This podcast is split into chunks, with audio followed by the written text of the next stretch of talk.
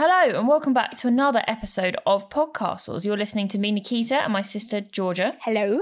And this week, episode five of season two, Georgia, and we're moving on to Essex. We are indeed. We're moving into our home county, born and bred in Essex. The pressure's on. Mm-hmm. Pressure is on. And so we are kicking it off strong, we hope, with Colchester Castle, aren't we? Yeah. Now, I remember going to Colchester a lot as a kid, yet in prepping for this episode, it's amazing how much I'd forgotten. How much there is, yeah. I look back at it and I just go, I can't believe me as a little kid was walking around this castle. You know, the history is fascinating. Let's get straight into the history, shall we? Yeah, let's. There's a lot to do. Technically, a thousand years ago is when we're looking for the castle first being built Mhm. by William the Conqueror, like so many of the castles we study are, because it's the Normans that really bring over the concept of having all these fortifications and castles. Yeah. But we can kind of go back another thousand years on that, which is old even by English history standards Mm-hmm. because we can kind of go back and look at Roman England as part of the history of Colchester Castle. Yeah, I'm really excited about this because this is actually what got me really into history in the first place. I used to have these like kids' Latin textbooks for fun, which is, I think, saying qu- quite a lot about me. Minimus. They used to have like Colchester on there and it was interesting. Mm. And there was a mouse. I just remember you used to like make me read them as part of our like princess games and stuff. Anyway, let's not go into a family therapy session. The reason we can go back all this way is because Colchester was an incredibly important town, even before the Romans actually invaded. Back then, it was known as Camulodunum. And we can actually go back slightly before the Roman invasion because Colchester was important even before then. That's why the Romans put their focus so much on the town. Technically, by some definitions, not by all definitions, but you can kind of count Colchester as the oldest recorded town in England. Back then, the uh, it was not one united country. It was actually a series of sort of tribes or whatever you want to call them. And one of these very important tribes in the southeast was led by a guy called Cunobelin mm-hmm. and he and his descendants really found a base in Colchester. We know they were minting coins there for a long time. And uh, we know that they were actually having a lot of trade with the Romans before the Romans successfully invaded. I think there had been attempts earlier on by Caesar himself, and we know there were like established trade routes, and they they had communications with various English tribes. But at the time that Emperor Claudius is on the throne, if you like, he saw this Cunobelin as the uh, the king of the Britons. That's how the Romans regarded him. So he's quite an important tribe. They see him as the key to Mhm. England. And uh, Emperor Claudius only actually leaves Italy once during his rule, and that was to visit Colchester. Whilst he's there, he's he's sort of involved in the invasion, and he then goes back after 16 days, and they continue their invasion of England, but they start out in Colchester. That's seen as one of the most important. They then go on to London and then they go on to elsewhere. So clearly, very important place from the offset. Now, the Romans go on to make this their capital. They build a lot of really important structures there. They build a legionary fortress or castrum, and that is the first permanent legionary fortress to be built in Britain, full stop. They also build a theatre, which we know held three to 5,000 people. So this is a big dwelling. There's a lot of people here.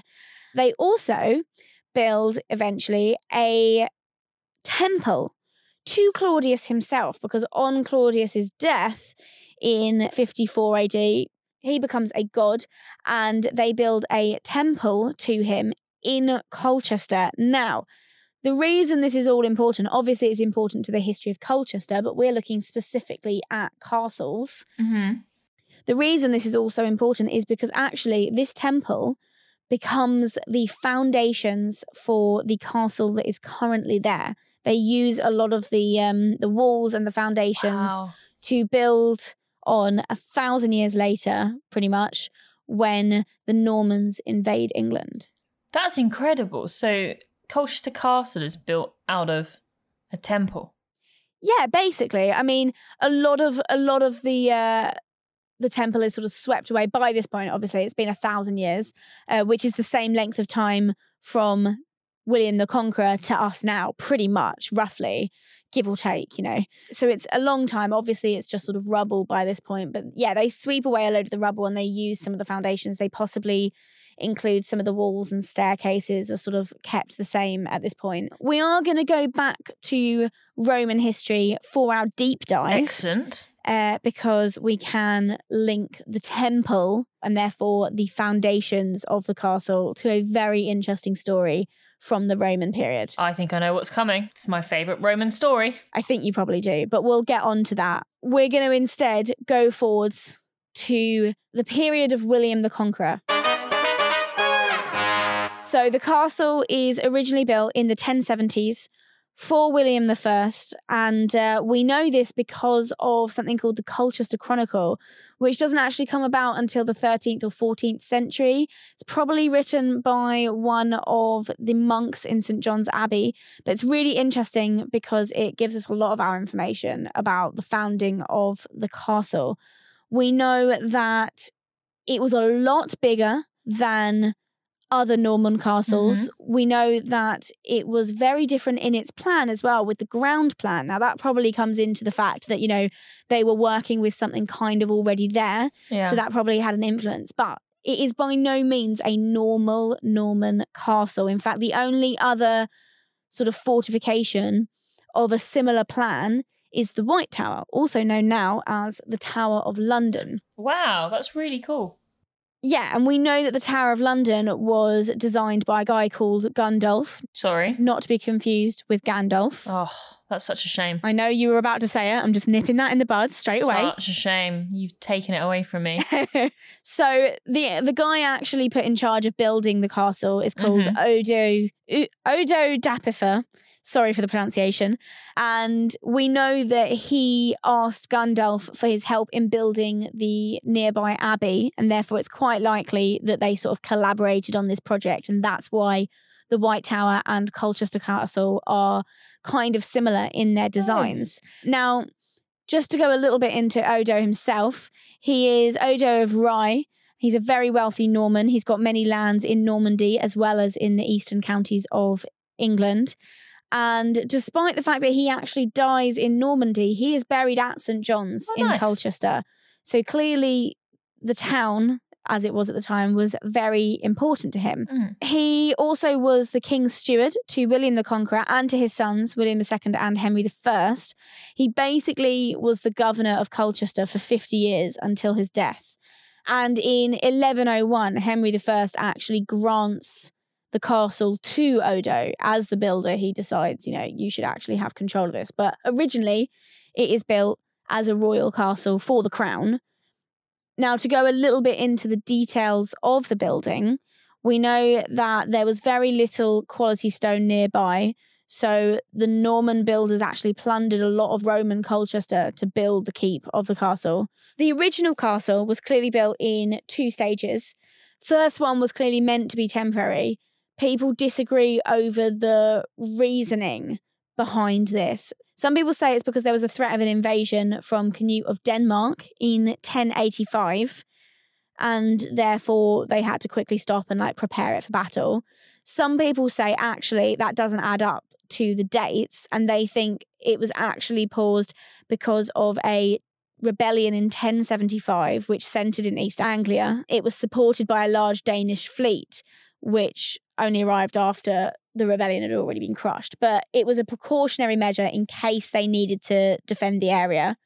And given that those cases both involve the Danes and they're like 10 years apart, there's some dispute over which one was the reason why they paused building. Mm-hmm. But either way, after the threat passes, they resume building.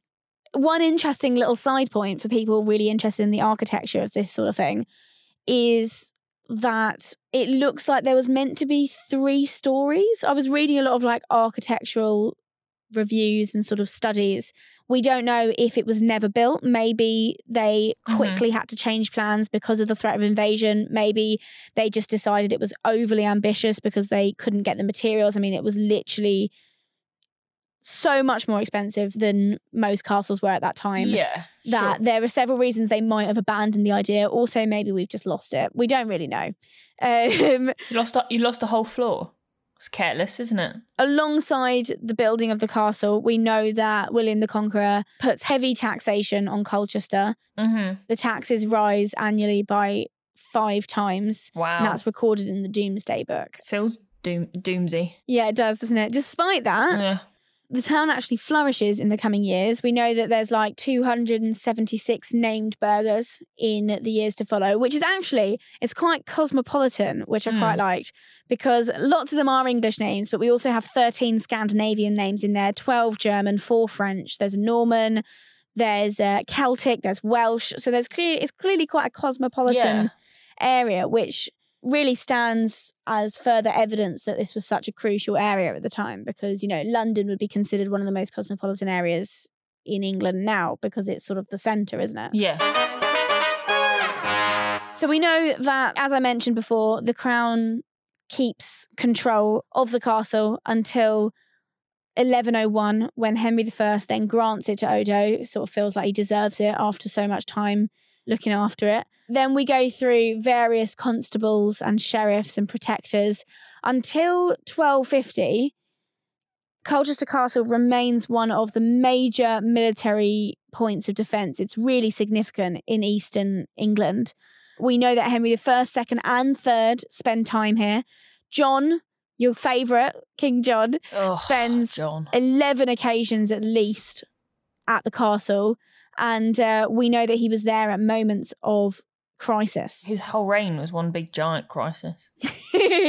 so during the First Barons' War, it's actually one of only two times the castle sees any military action or any invasions. We know that it was one of the few castles not held by a royal supporter. Oh. So the constable at the time, William de Lavallee, he was actually a member of the baronial group who opposes King John. Whoop, whoop. And in 1215, the castle castle's occupied by French troops. Oh wow. In 1216, there's a three month siege and it's recaptured by John. And then later that year, the baronial army ravages the town. There's a rebellion again, and uh, they again surrender to John in March 1216. But actually, in 1217, they surrender it back to the French in return for a truce.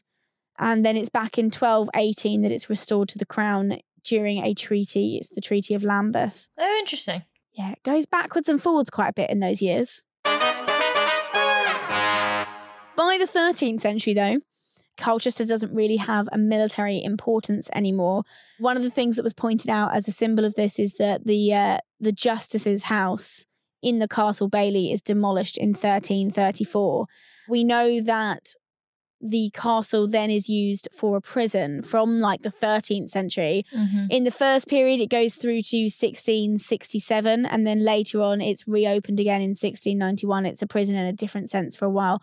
We're going to get a lot of our ghosts and skeletons from that period. Excellent. Looking forward to that. hmm Just to round up, though, with there is still some notable events to happen that's worth mentioning. Henry VI gives the castle to Margaret of Anjou, his wife. Nice. We know that during that period, the custody of the castle was granted to the Duke of Norfolk, who is then killed at the Battle of Bosworth. After Bosworth, John de Vere, Earl of Oxford, I don't know if you know that name, Mm-hmm. 1509, he is actually given the the castle. It's actually a hereditary claim. I couldn't quite work out what the hereditary claim was, but apparently it was there. Later on in the Tudor period, Yeah. Mary the First Yeah. changed who the castle belonged to on her accession. I'd never really thought about it before because when I looked at the reign of Mary and Elizabeth, we look at the fact that obviously because of their religious and political opposition really, like the uh, the offices of the church, the Yeah. ecclesiastical offices, they kept changing hands because obviously you can't have a bishop who's Catholic when you're a Protestant and vice versa. Um, I hadn't really thought about the fact that they would probably transfer castles and things like that to different people's hands. So Mary gives it to someone else and then it, it returns to someone else again when Elizabeth arrives. So there's a lot of sort of jumping around. But at this point, it's already kind of in ruins a little bit. During the English Civil War, it's held for the king. And I mentioned earlier, the First Barons' War was one of two periods of military action that the castle saw. Well, the Civil War is that second time, and it's besieged by the parliamentarians for 12 weeks. And when the tower did finally fall, the two royalist leaders, Sir Charles Lucas and Sir John Lisle, were both incarcerated in the castle before being led outside and shot. Oh, no. Yeah. Oh. It got so bad at one point that the people of the town were forced to eat their pets and even tallow, which is like animal fat used to make candles during the uh, the siege because it cut off the food supplies. So quite a serious siege there as well. It's interesting actually, despite the fact that the town was a parliamentary stronghold, apparently there were people in the town sheltering royalist soldiers. It's really in disrepair at this point it's actually partly dismantled in 1683. Basically, the guy who buys it buys it for profit in the sense that he's planning to take it apart and sell the materials. He also sublets bits of it as well. But we do know it is used as a jail until 1668. It's actually used as a county jail for a little bit. There's a variety of prisoners over the years that it's used as such. There's prisoners of war, there's the king's enemies, as it's described, so like Yeah. rebels, um, heretics, pirates, minorities, pretenders, To the throne. all sorts. Yeah. We know that it was absolutely appalling conditions. In 1631, Oh, dear. in 1631, it was so in disrepair, the prison, that prisoners were exposed to outside weather. In 1646, there's a night where prisoners have to stand up to their knees in water Oh. uh, because the, the roof is leaking so much. Oh, no. We know that the jailer's really cruel, food's really inaccurate, appa- uh, really inadequate. The food's really inaccurate. They keep throwing it out the window instead. they keep this in their mouths. The food's really inadequate. I read something as well about the jailers literally charging the prisoners for everything from like having your shackles taken off for a little bit to literally like food and water. It's really bad. that was quite that was quite a common thing. If you were in debtor's prison, you used to be able to pay to go out for a bit. yeah, I remember we looked at that during Oxford, didn't we? Yeah, and you that's that's quite a common thing. They did eventually have to move the jail to Moulsham. Mm-hmm. and it was still used like a little bit. It is officially closed for good in 1835. It's closed a few times, or sort of like most of the most of the prisoners are moved away a few times.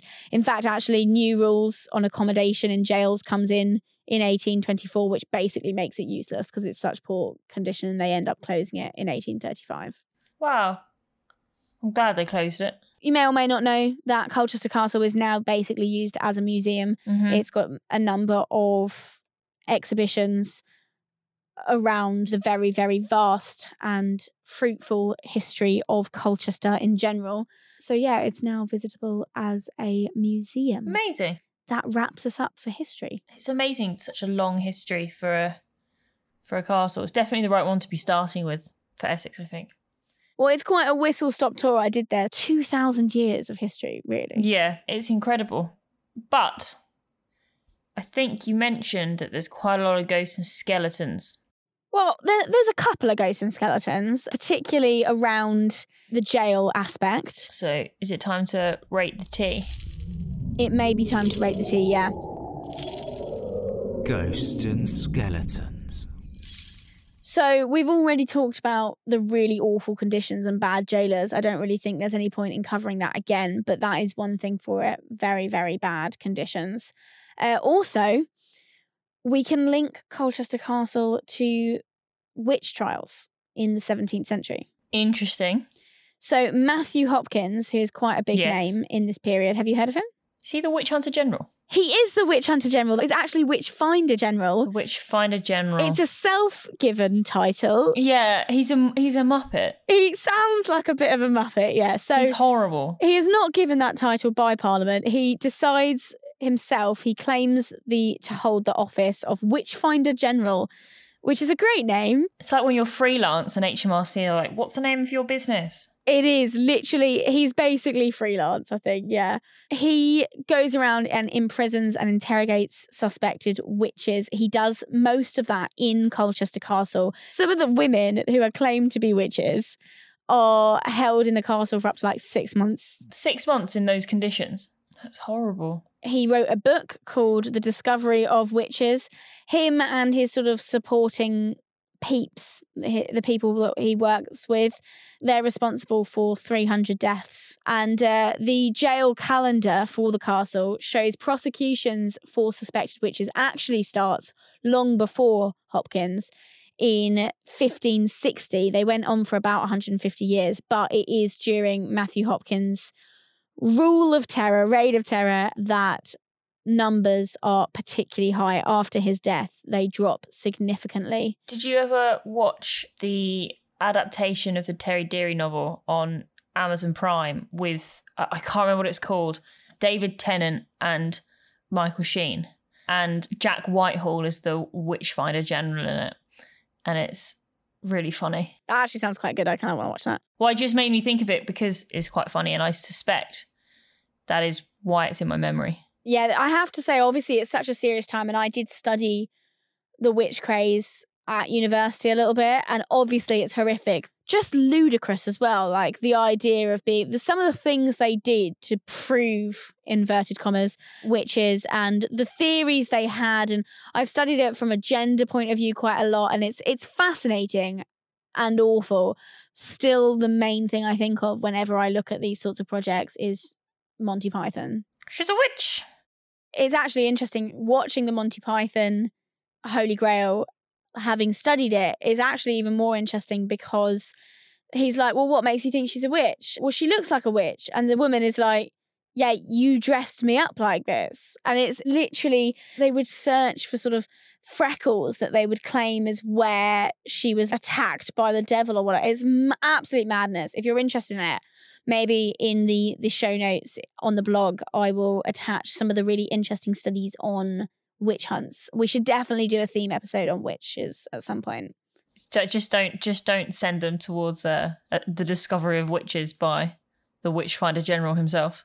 There's been a lot of projects into this study. There's a really good exhibition in colchester castle on the witch trials in this period. There's now also in the rose garden opposite the entrance to the castle there's a lovely plaque in memory of the victims of the witch hunts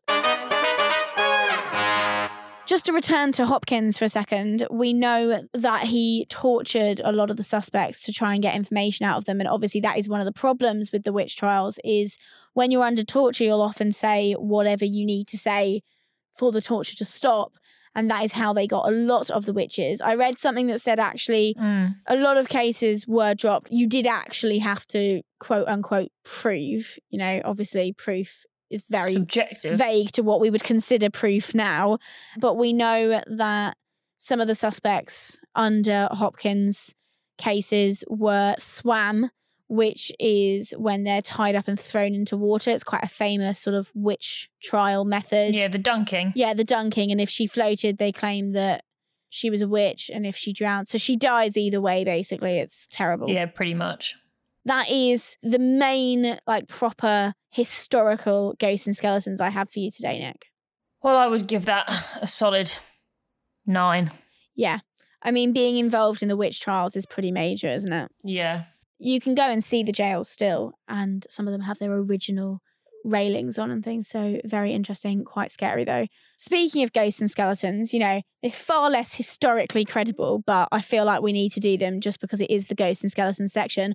On the Colchester Museum's website, they do talk about several sort of ghost encounters by the people working at the castle as a museum now. They talk about on one one night when the castle had been kept open for a little bit longer than normal, two members were left to um, close down all of the building. They were closing down the galleries and they were walking around the chapel, turning lights off, when they heard a voice um, saying, So, you've come to look around, have you? And they weren't worried about that at all. It was clearly the voice of the jailer in the sense of they have a very interactive sort of sound system around the museum and around the castle. Yeah. So, you know, it'll be triggered by it's one of those systems that gets triggered by movement and then it starts talking to you so you can like it's very interactive as you walk around the museum. So they weren't worried about it. They were like that's clearly part of the interactive sound system. So they finished off clearing up. The recording continued its its monologue that it always gave.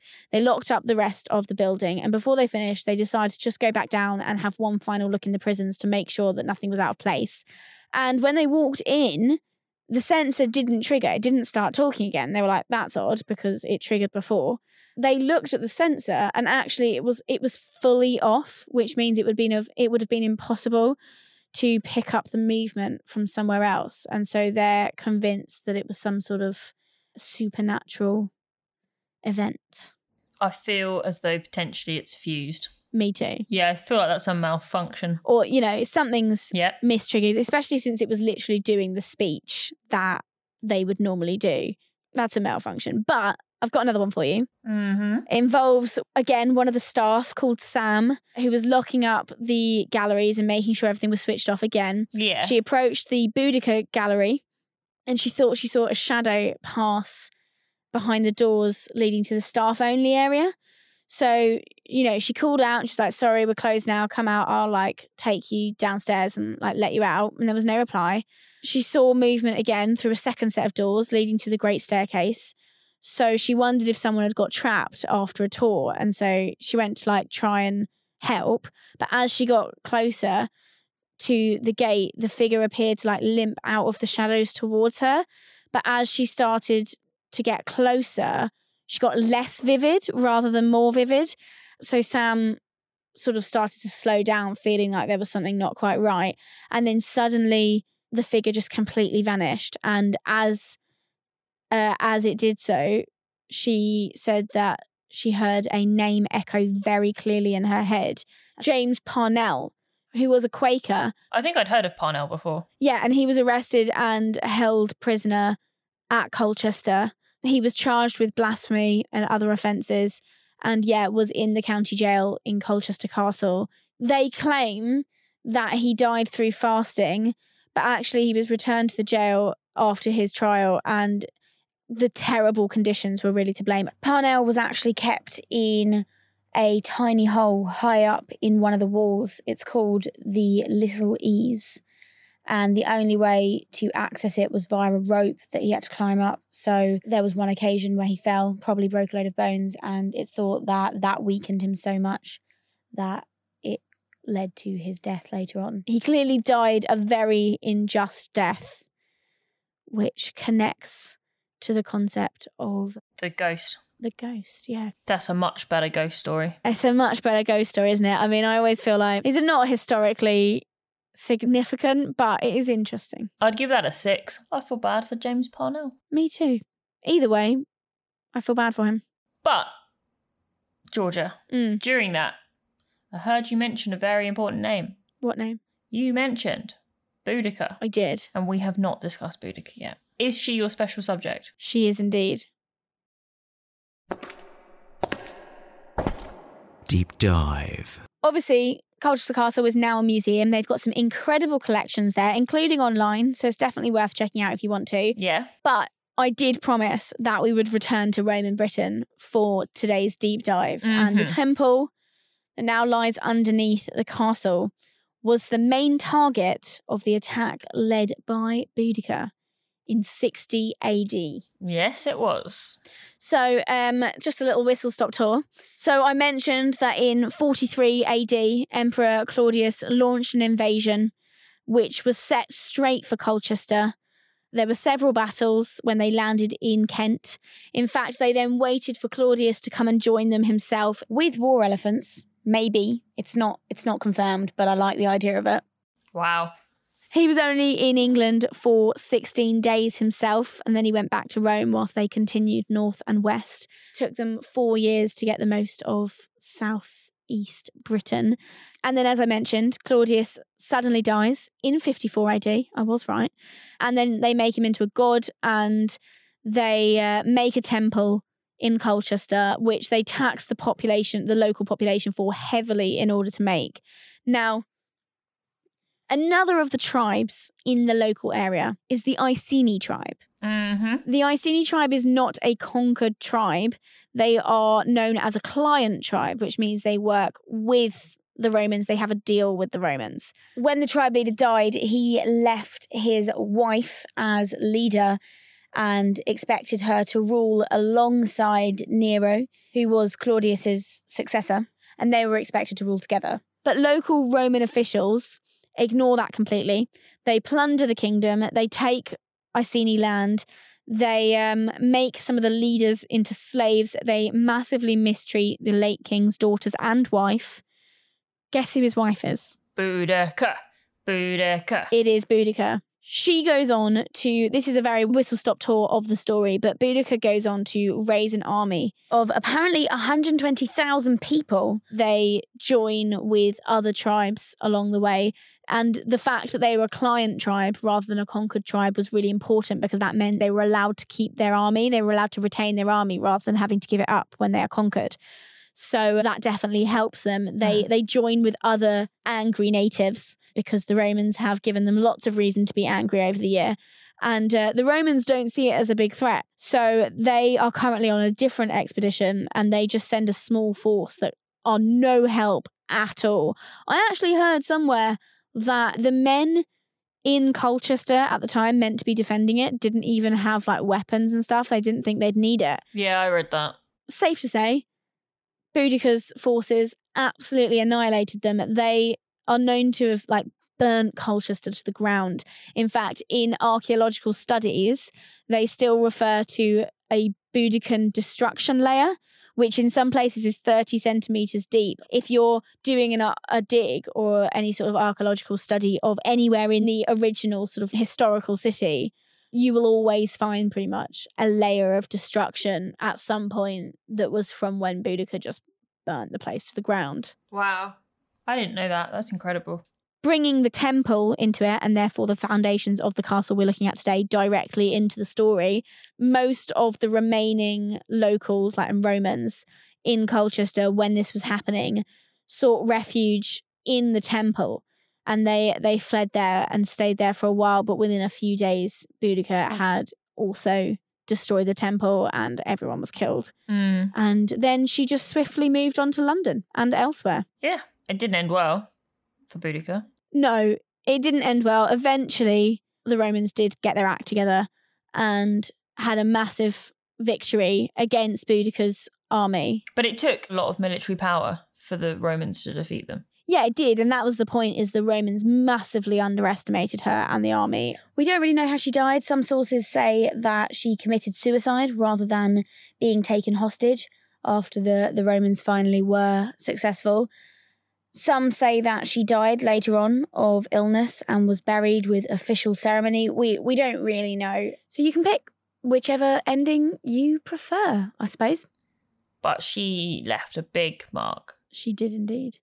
If you're really interested in Boudica, of course, again, we will leave sources that you can go and have a further study if you want to go into her story more than just sort of how it's relevant to the castle. Mm-hmm. Of course, as I mentioned, there's a great exhibition at Colchester Castle about her, and also recently, one of my favourites, a very good episode on the You're Dead to Me podcast with Greg Jenner. They do an excellent episode on Boudica, which is definitely worth checking out as well. They do. And as always, if you would like to get in touch with us, you can email us at podcastlespodcast at gmail.com or you can reach out to us on any of the social media platforms. We're there at Podcastles. If you've got any other interesting facts about Colchester Castle, please let us know. And as always, if you've liked this episode, please give us a, a, a rate and a review. It, it really helps us out and let other people know. Absolutely. And we will see you next week for Hedingham Castle. Exciting. See you next week.